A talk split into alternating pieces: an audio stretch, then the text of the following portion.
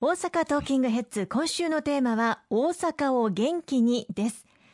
まずえー、浸水被害と連絡橋が損傷してしまったことによりまして大きな影響が出てしまった関空なんですが公明党は本当に早い段階で復旧と復興に取り組まれましたよね、はい、ありがとうございます。もちろん公明党のみならずあの多くの方々の関係者のご尽力で復旧復興早期に成し遂げることができたというふうに思っております。何よりもまず9月の4日台風21号が襲来した時点で関空には旅行客の方が3000人以上、はい、また従業員の方々5000人近く、まあ、合わせて8000人人から9000人の方があの関空の島の中にいらっしゃったわけですけれども、まあ、連絡橋が被害を受けて渡れなくなったことで、まあ、その方々があの島の中に閉じ込められてしまうという状況がありました。まあ、こうした状況を受けて、私も公明党の国土交通部会長をしております赤羽和義衆議院議員が連携を取って、まあ、連絡橋はいつまあ使えるようになるかわからないけれども、この島の中に閉じ込められている、取り残されている8000人から9000人の方々を救出するために、まあ、船会社の力を借りたいということで、関空と神戸港をつなぐ、え便を出すことを、まあ、これ国土交通省とも相談をして、早急に手を打つことができて、まあ、翌日からということになりましたけれども、順次その方々を救出をすることができたということもございました。はい、またその後、関係者の皆様のご尽力を得て、3日後には第2ターミナル、これがあの復活をいたしました。第2ターミナルというのは、関空行かれた方はご存知かと思いますけれども、ピーチなど LCC が拠点として使っているところですけれども、まあ、今回第1ターミナルは、まあ、残念ながら大きな高潮による浸水被害を受けて使えなくなってしまったんですが、幸いこの第2ターミナル、これが生きていたと。いうことで、運用、運行を開始することができて、で私も実はその、まさに3日後の9月7日の日に、この第2ターミナルの関西空港から沖縄行きの便に乗せていただいて、え沖縄に行ったんですけれども、現場の状況を自分の目で確認をさせていただいて、国交省の関係当局にもこうなっているから、早く、一日も早い復旧をということを、あの直接お伝えをさせていただくこともできました。また、あの、9月の17日には、石井啓一国土交通大臣が関西空港現場を視察をしていただきまして朝から入られて午後過ぎまで4時間半以上かけてですねまさに関空の中の管制塔から滑走路あるいは商業施設ターミナル電源施設とつぶさに見ていただいてその後の復旧に向けた勢いを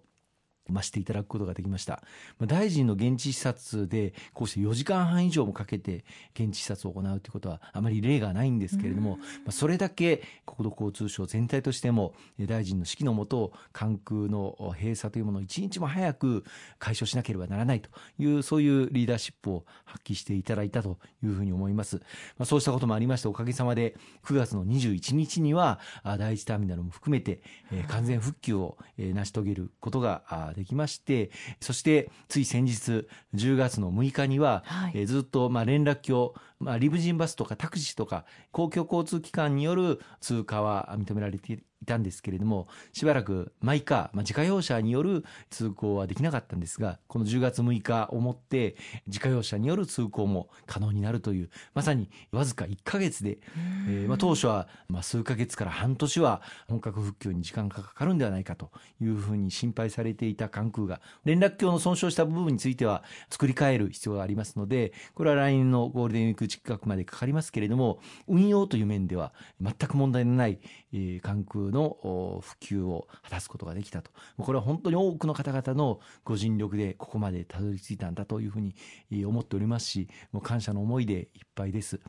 おかげさまで、これだけ短期間で関空復旧いたしましたので、まあ、関空が1日使えないと実は、まあ、日本に来られる海外からの旅行客の方の数も1日あたり1万人から2万人、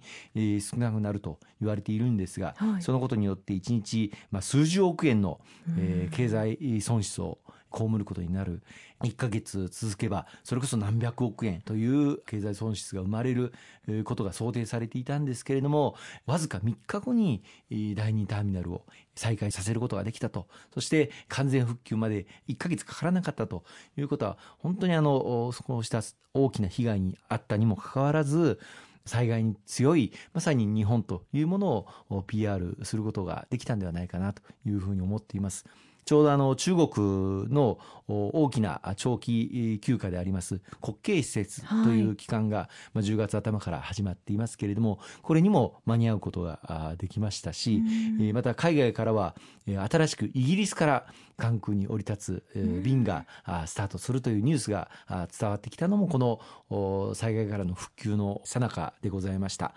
こうした災害にはあったけれどもさらにこの関空を利用して来られるインバウンド海外からの観光客の方々あるいは日本から関空を使って海外に行かれる方々の利便性向上に関空をますます活用していただくということが可能になるんではないかなというふうに思っています。本当にそうですよね。まあ印象としてはあこんなにも復旧早いんだなというのが正直なところでした。そうですね。あの、まあ、今一般車もあの通過は可能になっていますけれども唯一あのご留意いただきたいのは朝のピーク時、まあ、午前8時の前後は、はい、やはりあの大変通行量が多くなることが想定されておりまして、うん、ぜひこのピーク時間帯は避けていただきたいということが一点留意点としては残っておりますけれどもあのそれ以外はもう完璧に復旧を果たすことができましたし、うん海外からの観光客数、旅行客数もまた貨物数もほぼ台風襲来前まで回復を成し遂げることができたと